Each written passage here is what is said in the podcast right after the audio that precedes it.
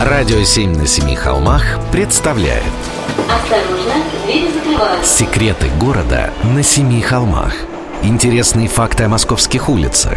Идеи для прогулок по Москве. Филипп Смирнов знает об этом городе все Прогулки со Смирновым. Здравствуйте, с вами Смирнов Филипп. Поздравляю вас с началом лета. Наши градоначальники обещали, что все городские пляжи будут проверены и приготовлены к купальному сезону так ли это, нет, не проверял, не знаю. Но кое-что про пляжи расскажу. Пожалуй, главный пляж в Москве – Серебряный Бор.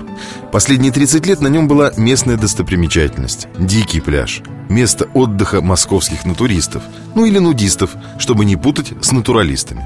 Желающих загорать голышом было много – а тех, кто хотел на них поглазеть из-за кустов, еще больше Городским властям показалось все это грешноватым И в прошлом году нудистов и их тайных воздыхателей попросили найти другое место что удивительно, за голопопых не вступились даже сотрудники силовых ведомств, которые и сами частенько бывали на этом пляже.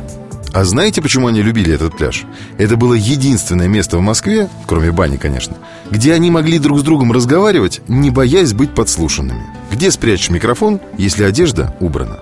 Впрочем, натуристы долго не унывали. Голь она на выдумку хитра.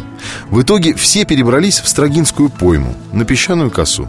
Среди любимых у москвичей пляжей традиционно выделяется Химкинский пляж у прибрежного проезда. Загорают также на причалах и пригорках у Северного речного вокзала, а еще в дорогом, но очень чистом месте у водного стадиона. Кстати, в прошлом году в Сокольниках и на Пироговском водохранилище ставили бассейны, где горожане плескались с не меньшим удовольствием. Так что выбирайте по вкусу и кошельку. Лето пришло. Прогулки со Смирновым. Читайте на сайте radio7.ru. Слушайте каждую пятницу, субботу и воскресенье в эфире «Радио 7» на Семи холмах.